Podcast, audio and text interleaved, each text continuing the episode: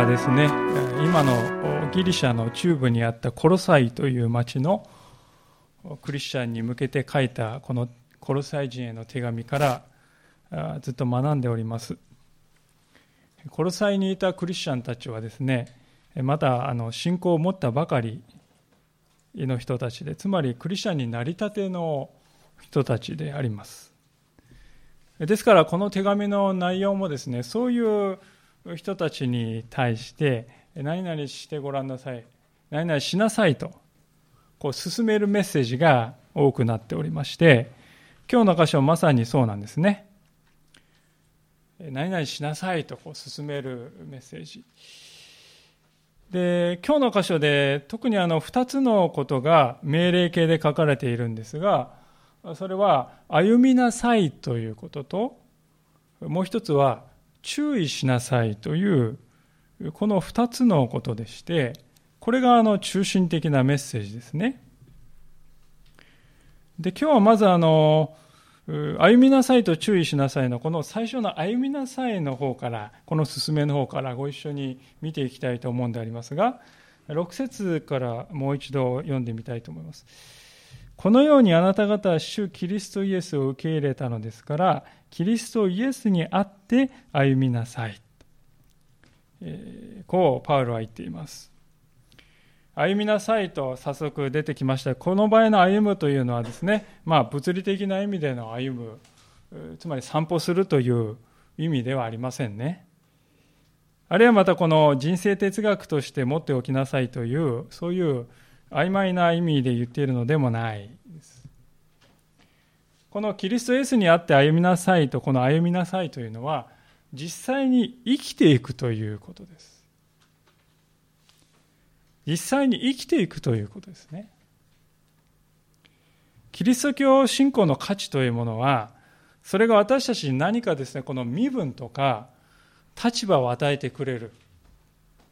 そういうところにあるのではなくて、実際に生きる力を与えるものであると。そういうところにこのキリスト教信仰の価値があるわけです。ですから本来的に言いますとですね、名ばかりクリスチャンというのは存在しないはずなんですよね。もしいるとすればその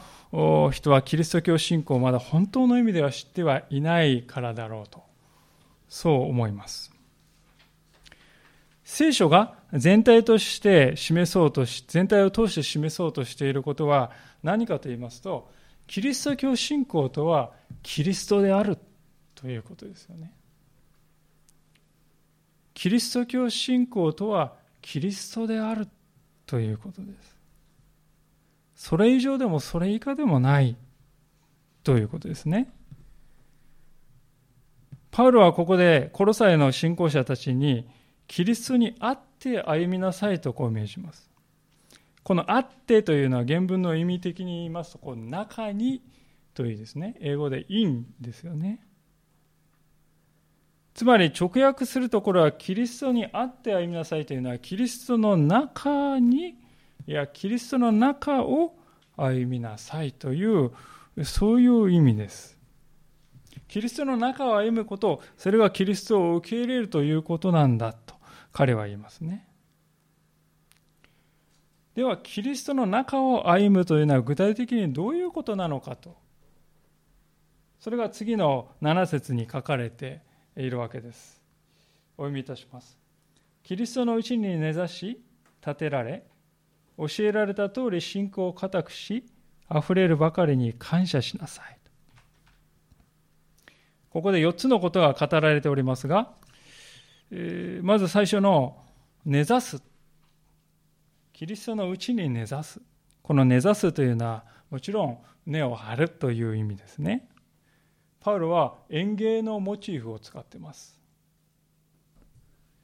重要なのはですね、この根ざすというのは完了形で書かれているんですね。時勢的には完了したこととして書かれている。ですから過去に一度きり起こったことをですね、表しているわけですよ。植えられて根を張った一度のその一度きりのですね出来事のことをパウロは思い出させているわけですよね。パウロはここでクリスチャンが生きていく上で必要な命と力はどこから来ますか？その源の話をしています。皆様がお家でプランターとか植えるときにですね、何が一番気に気を使いますか？まあ、むしろ日当たりとか水はけとかいろいろあると思うんですけどね、一番重要な気を使うのはですね、土ですよね。まず土、いい土を準備して、そこに植物を植えるんであります。で、ここで土に相当するものがキリストなんだと言うんですよね。私たちはイエス・キリストという土の中に植えられた植物なんだと。ですから私たちがクリスチャンとして生きていくために必要な力っていうのは全て全てその土であるイエス・キリストからやってくるんだ。あなたはそういうところに一度植えられたんだ。というそれを知っていますか？ということですね。ですから、そのキリストという土にしっかりと根を伸ばして、そこからです。ね、私たちは良いものを得ようとしてね、している。もしそうしないんだったら、私たちはクリスチャンとしての命は枯れていくということなんですよね。さて、2番目はですね、この立てられるということですね。先ほど園芸のモチーフを使ってましたが、パウロは今度は建築のモチーフを使いますね。で、興味深いことにですね、この今度の建てられるっていうのはですね、今度は時勢はですね、現在形で書かれているんですね。えー、現在のこと。ギリシャ語のあの現在形っていうのはですね、意味としては続けるっていうことなんですよ。ですから、ここで建てられるっていうのはですね、建てられ続けるという、そういう意味なんですね。ですから、キリストの中に建てられ続けているっていうことです。継続なんですね。当然ながらここでパウロが語ろうとしているのは、まあ、先ほどあのネアをね植えられて最初の話のことをしましたねだから完了形なんだとで今度は今現在のねクリスチャンとしての成長の話ですよ。継続の話。日々の技ですね。私たちはこのいろいろこの成長の機会っていうのは持っていると思いますね。勉強してね問題を解くってこれも成長です。仕事でいろいろ新しいスキルを覚えるこれも成長ですね。しかし、より根本的なクリスチャンとしての成長はですね、どこから来るか。それはキリストのうちにしかないのだということですよね。キリスト以外のところに信仰の家を建てていませんかということなんです。キリストというお方の中に私の信仰の家が立ちつつある。そういう自覚が皆さんお持ちでしょうかもしそうでないのならば、徒労に終わりますと、パウロは言うんですね。キリストの中に私たち自身が立てられていく。日々しかもそれが続いていく。これが大事なんですよとパウロは言うんですね。皆さんはですから、どこにその信仰の家を建てようとしておられるでしょうか。続いてこの3番目ですけれども、今度は信仰を固くするという、そういう言い方がされてます。で、この信仰を固くするっていうのはですね、えー、教えられた通りと注意書きがついてますよね。非常に興味深いんですけれども、ですから、固い信仰っていうのはですね、皆さんね、教えられなければ、得られないものだとパウロは言いたいんだと思うんですね。日本人的な感性で言いますと信仰っていうのはですねこの自己の鍛錬によって獲得するものだっていうね、えー、認識が広く広まっていると思うんですよね。ですから難行苦行を重ねてね最後までやりきった信仰が成長したっていうね。なんかこう自分を痛めつけたり苦しめたりねなんかいろいろやったり、えそういうものによって成長するんだっていう認識があると思うんですけどね。でもキリスト教信仰はですね得るものではなく与えられるものであり教えられるものだということを私たちは忘れてはいけないと思うんですよね。ですから固い信仰を私は持ちたいんですという願いがあるのならば謙虚さが必要ですよね。謙虚に学んでいくということであります。謙虚さのないところには固い信仰というものは存在しえないんだ。ですから時折ですねいやあの人は頑固でどうしようもない人なんだけれども信仰は固いねといういやそれはクリスチャンには当てはまらないということですよね。皆さん真の意味で固い信仰を持っている人は柔軟なんです。なぜかというと本当に大切なこととね枝葉のことを見分ける目を持っているからであります。また真の意味で固い信仰を持っている人は信仰を学ぶというところから与えられるのだと分かってますからいつでもね人の良いところから学ぼうと思ってますしまた神様から教えられ神様にお仕えしようという心を持っている。ですから固い信仰を持っている人であればあるほど柔らかい。ですから信仰を固くするというのは人間においては柔らかくなっていくということなんですよね。まさにそういう言い方をするということをこの信仰を固くしていくいる人だというわけであります。で最後に溢れるばかりに感謝する。まあこれはあの出たっていう感じですよね。感謝出た定番であります。でしかしこれが最後に4番目のこの最後に書かれているということで私は意味があると思うんですよね。でなぜかっていうとクリスチャン生活の目的って皆さん何なんでしょうかね。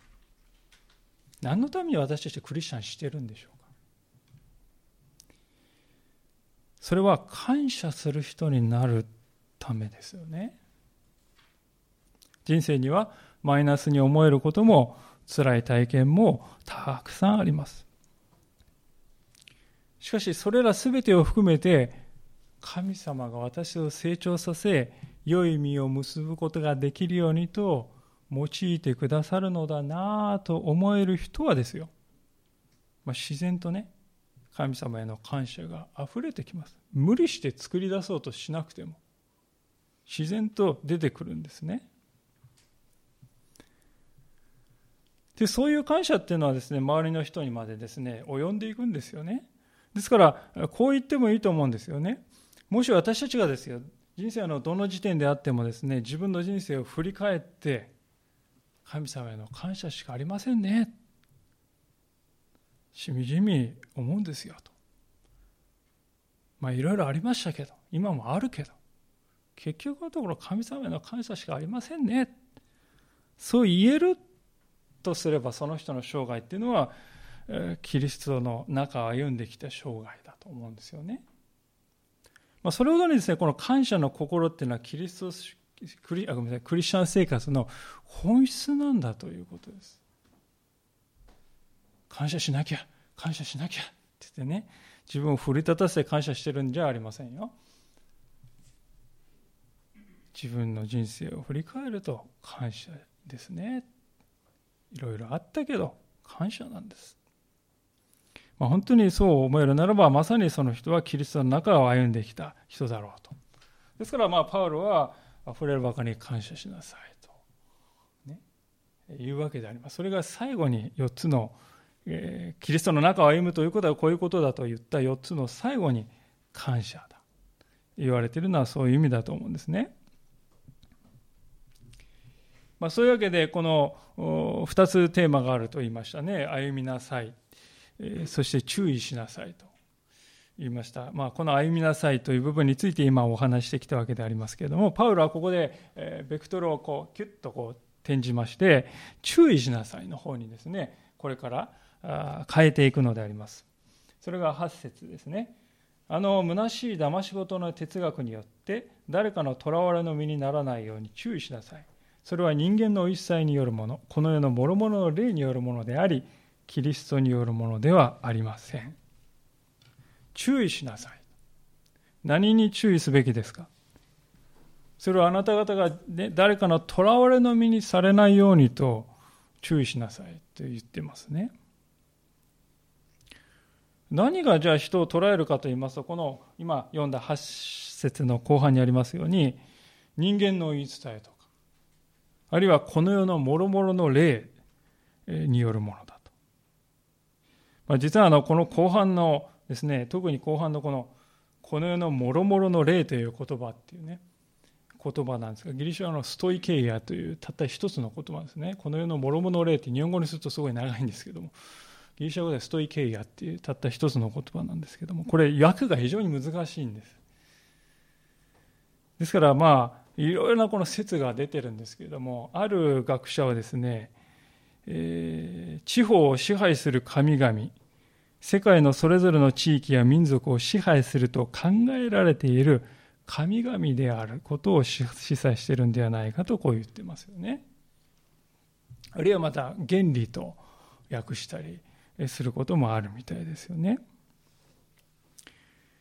まあ、あの地方を支配する神々といっても現実そういう神々は、いるよっていうことをパウロは言ってるんじゃありませんで人々の意識の中に存在しているっていう意味なんですよね。まあ、ですから日本的に言いますとですねこの氏神とかねあるいは日本には日本の神が神様がいるでしょうとか、まあ、私たち散々言われることがあると思いますけれどもなんで外国の神様はとかまあ、それって地域には地域の神様がいるっていうそういう考え方なんです。まあ、まさにそういう捉え方。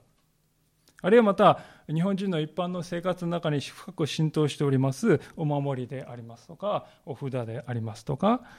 まあ、そういうものも含んでいると思うんですね。もろもろのこの世のもろもろの霊という言い方。ですから言ってみればこれはですね私たちが深く考えることなく受け入れてきた宗教的儀礼と言っても良いんじゃないかなと思うんです。で、こういうものはですね、様々に私たちを囚われの身にしているのだということなんですよね。例えばまあ40歳になりますと厄年であると言って厄払いが必要だと。あるいはまた家を買いました。建てますと。土地を買って家を建てます。方角が気になりますよね。まあ、それで占い師のところに行く人もいます。あるいはまた名前を付けるときには画数が縁起があるから画数がと気にしたり、あるいは部屋番号に4とか9というものがついていますと、ね、非常にこう縁起がと不安になったり、あるいはカレンダーにですね、仏滅とかですね、大安とか、まあ、六曜が書いてあって、それに非常にこう囚われてみたり、あるいはスマホですね、今日の運勢は何かと考え、調べたり、あるいはまたお正月にですね、おみくじを引いて大凶とあればですね、もうこの1年はもう先真っ暗だと不安になったり、まあ、役を払わなくてはと。まあ、生活あらゆるところにですね、こういう、なんていうんですか、あの、ものが食い込んでいるんですよね。無意識のうちに。で、これらすべてに共通しているものがありますが、それは何かと言いますとですね、何かをしないとたたられたり悪いことが起きるというね、つまり恐怖心ですよね。ですから、言ってみれば今いろいろなことを言いましたけれどもそれらは皆恐怖によって人をコントロールするシステムなんだということなんですね。パウロはここでですね、えーえー、言っている言葉のですね、直接的に何をね、念頭に置いて言っているかというと、彼はユダヤ教のことを念頭に置いて言っているわけでありますが、ユダヤ教っていうのも基本的にはですね、恐怖によって人を支配するシステムだったと思うんですよね。つまりどういうことかというと、立法を守っていさえすればあなた方は安泰だけれども、もし破ったら、呪われ罰せられるよというそういうシステムシステムですねで。それはですね、厄払いをしないと悪いことが起きますよという日本的なシステムと根っこの部分では共通していると思うんです。で、パウロはそういう考え方のことを何と言っていますか？あの、虚しい騙し事の哲学って一刀両断にしております。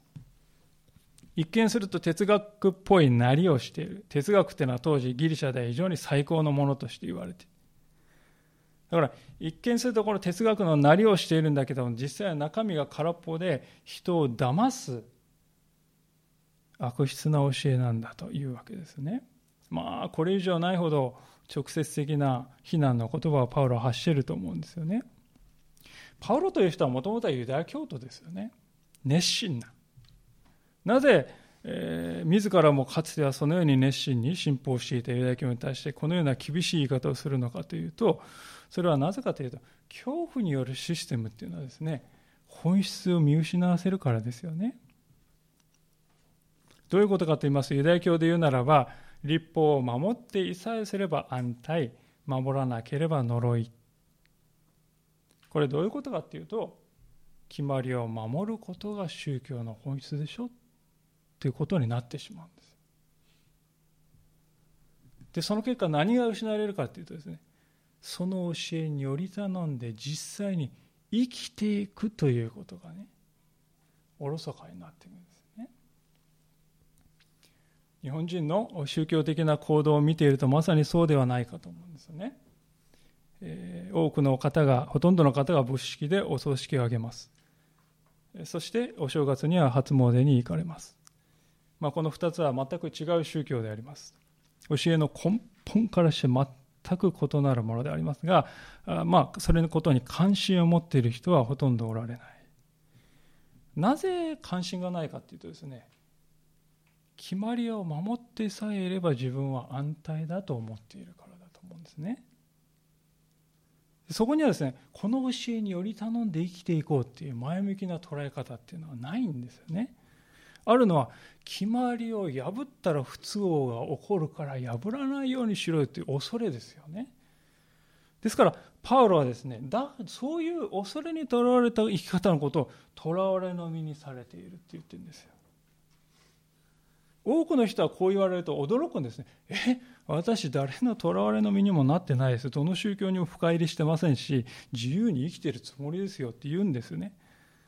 しかし実際はどうですか？恐怖にとらわれて生きているんではないですか。決まりを守らなければたたられ悪いことが起きるという恐れが心の奥底にこびりついて離れないんですよね。でその考えてない人生のいろいろな局面でですね事あるごとに形を顔を出して脅すんですよね。ですから根本的な平安はないんです。人生にはご承知のように予想外の出来事がいくらでもあります。悲惨な経験もたくさんあります。でその都度恐れにとらわれている人はですねあこれは私が何回やってないからだと。何かやり忘れてることがあるからだろうと思ってしまうんですよね。ですから不安が尽きないですよね。いくらやってもまだ足りないかもしれないあれも忘れたかもしれないっていうのが消えないんですから。まあ、ある意味ではそれもですね無理ならぬことかもしれません。人がしていることをですね真似をしているのであります。ですから当然といえば当然かもしれませんね。ですからパウロはですねこれ何て言ってますか？人間の言い伝えによるものだって言ってるんですよ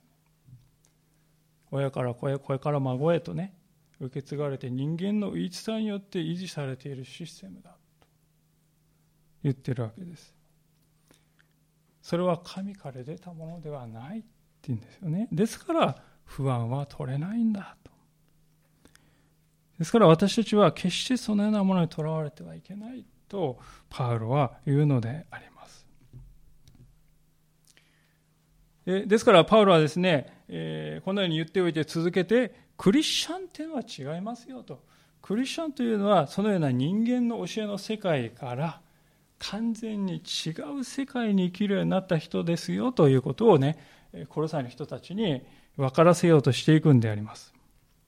恐怖に苛まれながら生きることは終わりました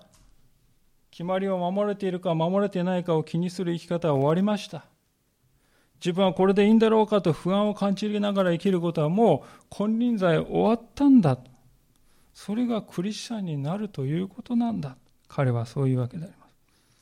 なぜそう言えるかと言いますと、9節にこう書いてあるからですよね。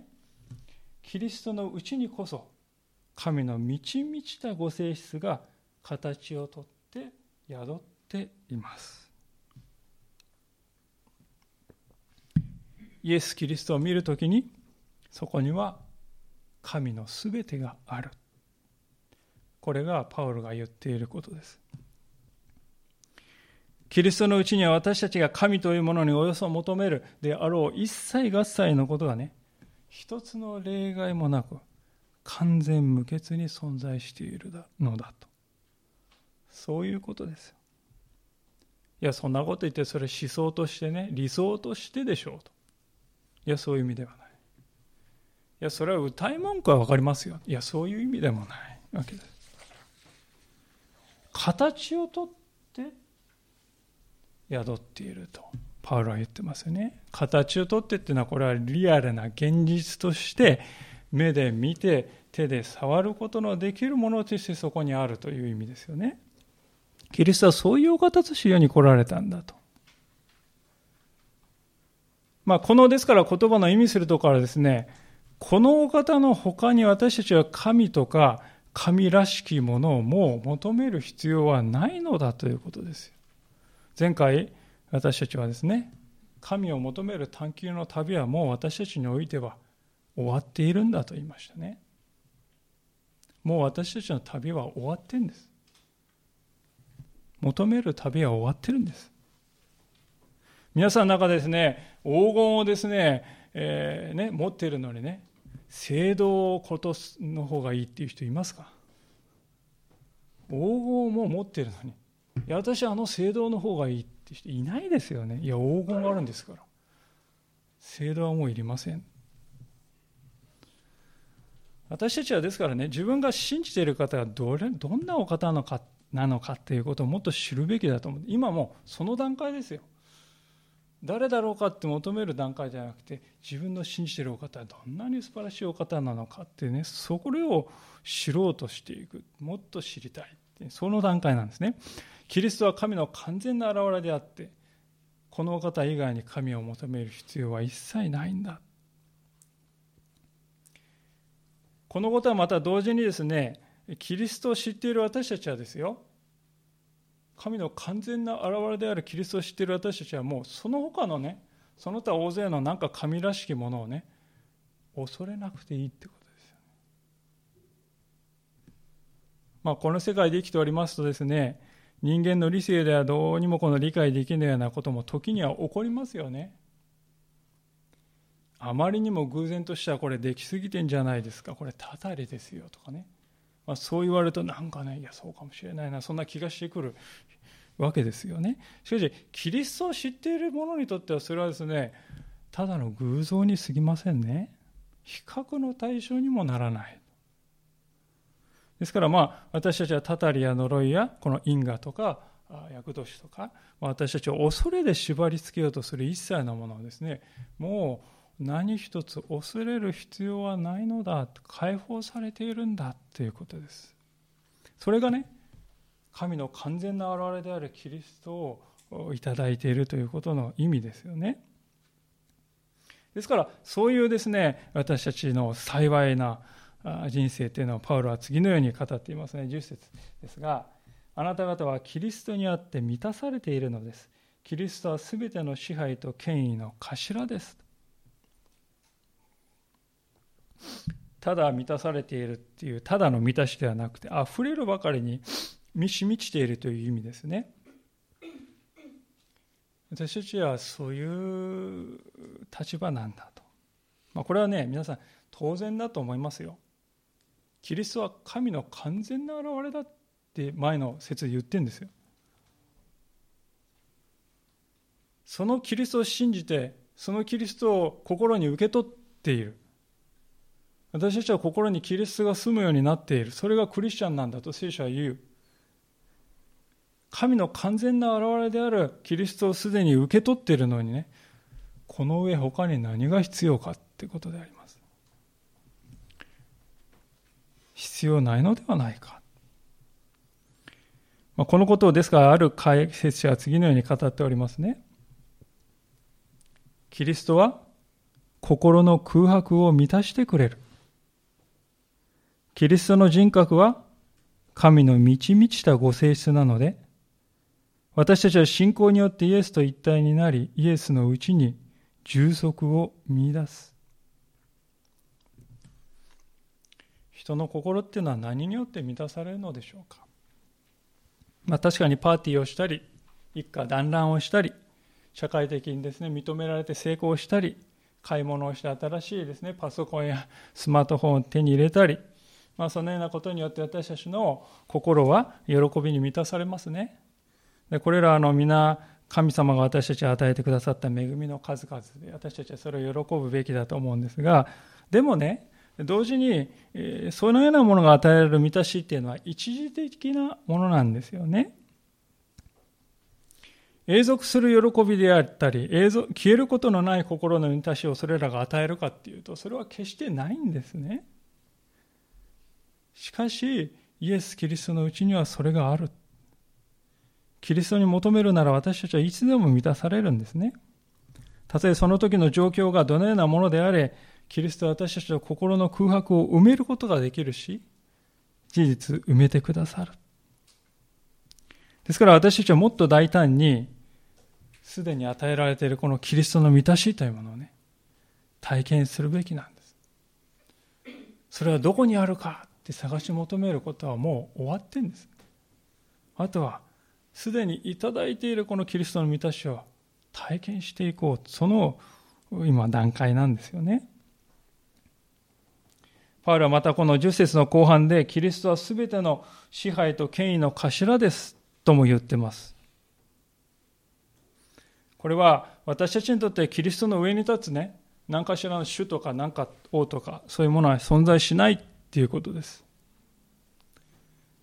でこれはですね、現実にですね、今、私たち変化の多い時代を生きてますけども、その時代を生きている私たちにとって非常に大きな慰めであると思うんですよね。政治家の言葉がですね、今は世界中を振り回しているような時代であります。ツイッターでですね、なんか威勢のいいフレーズが、短いフレーズで、これは何を言っているのか。とんでもない発言だ。不安になったり、あるいは大国の指導者がですね、演説をするとですね、いや、これはショックだ。世界中にショックが駆け巡るっていうね、そういう時代です。でも私たちには常に別の現実が見えているんですよ。それはどういう現実かというと、キリストはそのような人間の権威や支配をここに書いてあるように足台にしておられる。キリストは常にすべての支配と権威の上に立つお方である私たちはそういう現実が見えているということですですから言ってみればクリスチャンというのはですねこの目で見えるね、えー、現実だけには生きていない人たちだと言ってもいいと思うんですよね。たとえこの世界がこれからどれだけ悪化するか分かりませんけれども悪化したとしても私たちにはそれと違う現実が常にあるのだと聖書は言っております。キリストを王とする神の国が到来しつつあるのだということを私たちは霊の目で見ているわけですそしてこの現実の世界というのはやがては過ぎ去っていくものであるけれども神の国は永遠のものであるということを私たちは信仰によって知っております。ですから、キリスト者にはですね、決して耐えることのない希望があるんですよね。現実で目に見えるものだけが全てだと思って生きている人はですね、目に見える起こってくることに振り回されて生きてしまう。一喜一憂して、時に絶望し、時に希望にを回復し、ジェットコースターのような。私たちはしかし目に見えるそのような現実に一喜一憂する必要がないと。なぜならイエス・キリストは全ての支配と権威の頭であられると。私たちはそういう現実を見ているからであります。で私たちはねそのように実際に生きているかということを聖書は問うているんであります。さて、そのようなわけでパウロはこれまで注意しなさいというテーマで語ってきたわけでありますけれども、まあ、いくつかのことは注意すべきこととして挙げられましたが、ここで注意すべきもう一つの事柄がですね、はっきりと現れてきますが、それは何かと言いますと、11節に書かれていますように、割礼のことなんですね。割礼、11節をお読みします。キリストにあってあなた方は人の手によらない割礼を受けました。肉の体を脱ぎ捨ててキリストの割礼を受けたのですまあ、いきなりあのトピックが変わったなと思うかもしれません。これ全部関連している話なんですね。割礼と言いますのは当時あの男性の性器のこの覆いを切り取る儀式でありましたけれども、これはユダヤ教徒となるための儀式として行われていました。で当時ですね、ユダヤ人から、元ユダヤ人でクリスチャンになったって人いっぱいいたんですよね。まあ、ペテロとか十二使徒みんなそうですよね。で、彼はみんな割礼を受けてますから、どうしてもこの割礼へのこだわりを捨て去るのは難しかったんですよね。ですから、だんだんとこのギリシャ人とかね、何人とか他の人たちがクリスチャンになっていくにつれてですね、割礼全然受けてない人ばっかりになってくるんです。そうするとやっぱり、やっぱ割礼って必要じゃないですかねってこう言い出す人が出てきたわけですよ。まあ、ガラテヤ人への手紙なんてまさにその問題をね、えー、丸々使って語っているわけですけどもね。でパウロがここであえて割礼の話を何で持ち出しているかと言いますとね、この際にはまさにそういう動きが出てきてたからだと思うんですね。で、パウロはそういう古いしきたりにとらわれてはならないということをここでね、教えているわけであります。なぜか、なぜ取られちゃいけないかっていうと、割礼っていうのはですね、先ほど言いましたように、決まりを守ってさえいればいいんでしょっていう考え方のね、典型的な現れだからです。あなた割礼を受けてますか？はい、受けてます。じゃあ大丈夫ですね。あなた受けてない？いや、あなた、それは救われていないですね。っていうのがユダヤ人の考え方でしたから、でそうなると割礼という外面的なことが重要になって心がどうあるかとか実際に従って生きているかとかそんなもん全然関係なくなってくるわけであります私ですからパウロはですねそういう割礼は必要がないどころか害悪であるとさえ言うんですよね。なぜならば割礼さえ受ければ私安泰ですって誤った自信を与えちゃうからですよね。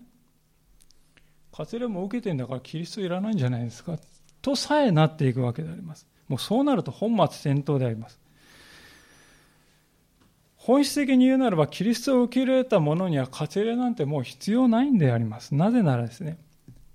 真の割礼を心に受けたからですよねその真の割礼に相当するのはこの12節で書いてあることなんでありますけれどもそれはどういうことかと言いますとバプテスマにおいてあなた方はキリストと共に葬られ、またキリストと共によみがえらされたのです。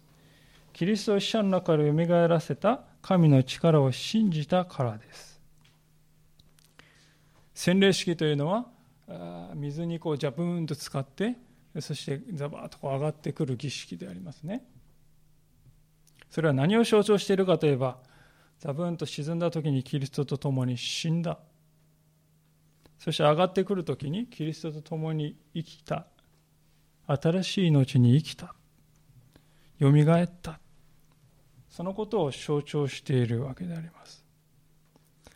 でパウロはここで言ってるのはそういうことですね。あなた方はキリストと共に葬られて神の力によって今度はキリストと共によみがえっているんですよ。それが真の割礼でしょ。これが何を意味しているかっていうと私たちはねもう古い世界に対しては死んでいるんです。新しい世界に対して生きるものになったということですね。私たちはもはやこの古い世界に従って生きる責任を負ってはいない。なぜなら私たちは新しい神の世界に生きるものとなっているからであります。例えて言うならば私たちはアメリカに移り住んだといたしましょう。その時私たちの肉体は日本人のままでしょう。当たり前ですよね。しかし生き方はどうなりますか？アメリカ人の一人として生きていくんじゃないでしょうか、まあ、それと同じなんですね。私たちはイエス・キリストを信じて古い世界に死んで今や新しい世界に生きるものとしてこの世界を生きているということなんです。それがクリスチャンになったということなんです。それが本質的な意味で重要なことでしょうとパウロは言うんですよね。皆さんはですね、そのことを理解し、実際にそのように生きようとしておられるでしょうか？そうか。古い世界に私は死んだんだ。新しい世界にもう生きてるんだ。自分は新しい世界に生きてるように本当に生きてるかな？そのようにいつもですね、自分を点検するということですよね。パウロが私たちに問うているのはそのことなんではないかと思うんですね。じゃあなぜ私たちは新しい世界の住人として生きなければならないのか。まあ、それを説明するためにパウロはですね、えキリストが私たちのために何をしてくれましたか？こういうことしてくれたんですよねということをね、ダイナミックに語っていくんでありますが、それが今日の最後の部分であります。13節から14節ですが、背きのうちにあり、また肉の割礼がなく死んだものであったあなた方を神はキリストと共に生かしてくださいました。私たちのすべての背きを許し、私たちに不利な、さまざまな規定で私たちを責め立てている債務証書を無効にし、それを十字架に釘付けにして取り除いてくださいました。まあ、ちょっと何ていうか、これは何を言っているんだろうかと分かりにくいところでもありますが、特に14節に注目したいんですね。さまざまな規定って書いてますけれども、これは何のことかというと、私たちにですね、この罪の意識を与えるいろいろな戒めのことです。ユダヤ人にとってはですね、立法主義的な生き方っていうのはですね、そうでしょうね。立法主義的な生き方は本当にこう、在籍感をいつも与えるわけです。で、コロサイの人たちはまあギリシャ人でありますので、ギリシャ的なこの禁欲主義とか、ギリシャの哲学とか、えー、を指していたかもしれませんね。あるいはまあいろいろ人間関係を縛るものとかね、不自由にするものがあったかもしれません。まあそれはこのすでに見てきましたこの日本でもそこら中に溢れているわけですよね。人々を恐怖に陥れて人を縛ろうとするシステムがいっぱいあるんです。ですからまさに本当になんと多くの人たちがですね恐怖とか負い目によってとらわれて生きていることでしょうかね。罪の意識をですねいつも覚えさせられて生きている。でパウロはそれをね債務証書っていうんですよ。借金の証文ですね。いつ責められるだろうか。借金っていうのはいつ取り立てに来るだろうかってビクビクするわけです。同じようにいつ私のこの罪意識を責められるだろうか。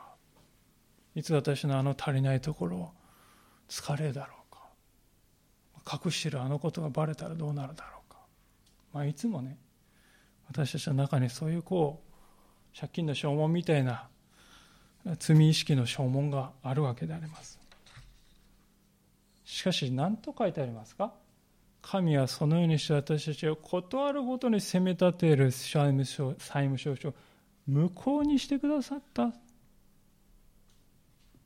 ただの紙切れになった。その証文を十字架に釘付けにして人々に示したんだっていうんですよね。言葉を書いてみますあの書いて言いますとあの十字架で死んだのはイエス・キリストの身体である。それと同時に私たちを責め立てているあの債務証書も罪意識の証文も一緒に死んだんだ。もう無効になったんだ。何一つ残っていないんだ。私たちはそのように十字架を見るべきなんだ。パウロは言うのであります。十字架というのはそういう場所なんだ。ということですよね。でさらにその上を行く素晴らしい光景が15節に書いてありますがそしてさまざまな支配と権威の武装を解除しそれらをキリストの凱旋の行列に捕虜として加えて晒し者にされました、まあ、これはあの古代の戦争で勝った方がですね国にこの帰ってきた時にすることですよね、まあ、捕虜は全部この剣とか盾とか全部奪い取ってえー、まあ腰布一枚だけにして、えー、見せ布見せ物にしながら行進してですね自分たちの勝利をですね誇示するあの行進であります。でパウロは神はまさにこれと同じことをこの世のいろいろな支配と権威に対して行ったんだっていうんですよね。まあ端的に言いましてこれはですね私たちにとってちょっと理解しがたい言葉であります。一体いつのこと言ってんのかパウロは。何を指してこう言ってんのかと。この世のから支配とか権威って一瞬でもなくなったことあるんかな。ないよね。いまだにのさばってるよね。これ一体いつのこと指して言っているのか幻でも見たのかと、まあ、そう思ってしまうんですけれどもね。まあそれが私たちの感覚なんですが一つだけ例外があると思うんですがそれがイエス・キリストの十字架の場面ですね。十字架というのは一般にですねイエス・キリストが死んだ出来事であるとみなされています。ローマ帝国やユダヤ人の指導宗教指導者たちがその目論見通りにイエスを処刑してやったわ。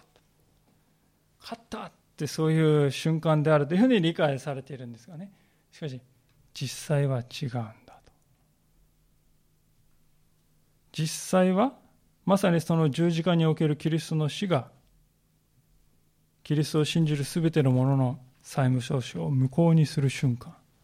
つまりありとあらゆる罪を完全に取り除く完璧な贖いを達成したその瞬間だったという。それが聖書が語っていることです。ですからイエスを十字架につけてやったわって言って勝ったと思ってたんですけれどもむしろ反対なんですよね。イエスを十字架につけることで勝ったと思い込んでいたこの世の支配者たちや権威者たちの愚かさやですね浅はかさというのがそして醜さというのがね十字架においては示されたんだということですね。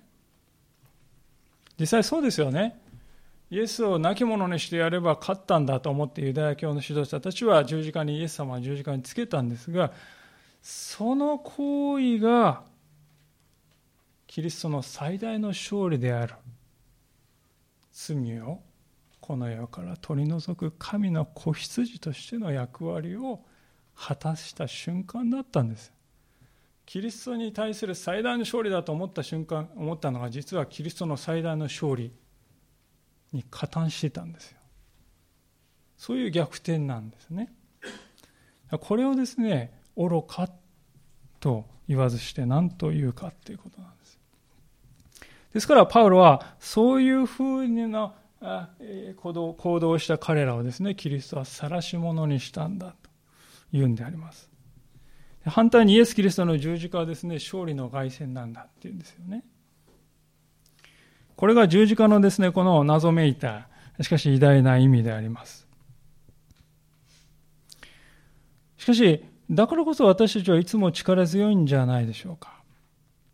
人間の目には十字架は敗北でしかないと思います。しかしそこはキリストの罪に対する完全な勝利の場に変えられているんです。神にはそのようなことがおできになる。それが私たちの神である。ですから、そういうこともできる神様であるのならば、たとえでこれからね、この世の権威とか支配者が私たちを滅ぼそうとするかもしれませんよ。でもそういう時あってもですね、イエス・キリストにおいて私はもうすでに勝利しているんだということですね。キリストの勝利の凱旋にもう加えられているのだ。私たちは見ている心の目で見ている現実はそういうものなんだとパウロは言うのでありますですから皆さんいかがでしょうかね？この世界を私たちはこの世界の何を見て生きているのかということであります。キリストを見つめて生きていますか？そしてキリストの中を歩んでいますか？そこに私たちの尽きない喜びがあるのだということです。お祈りをしたいと思います。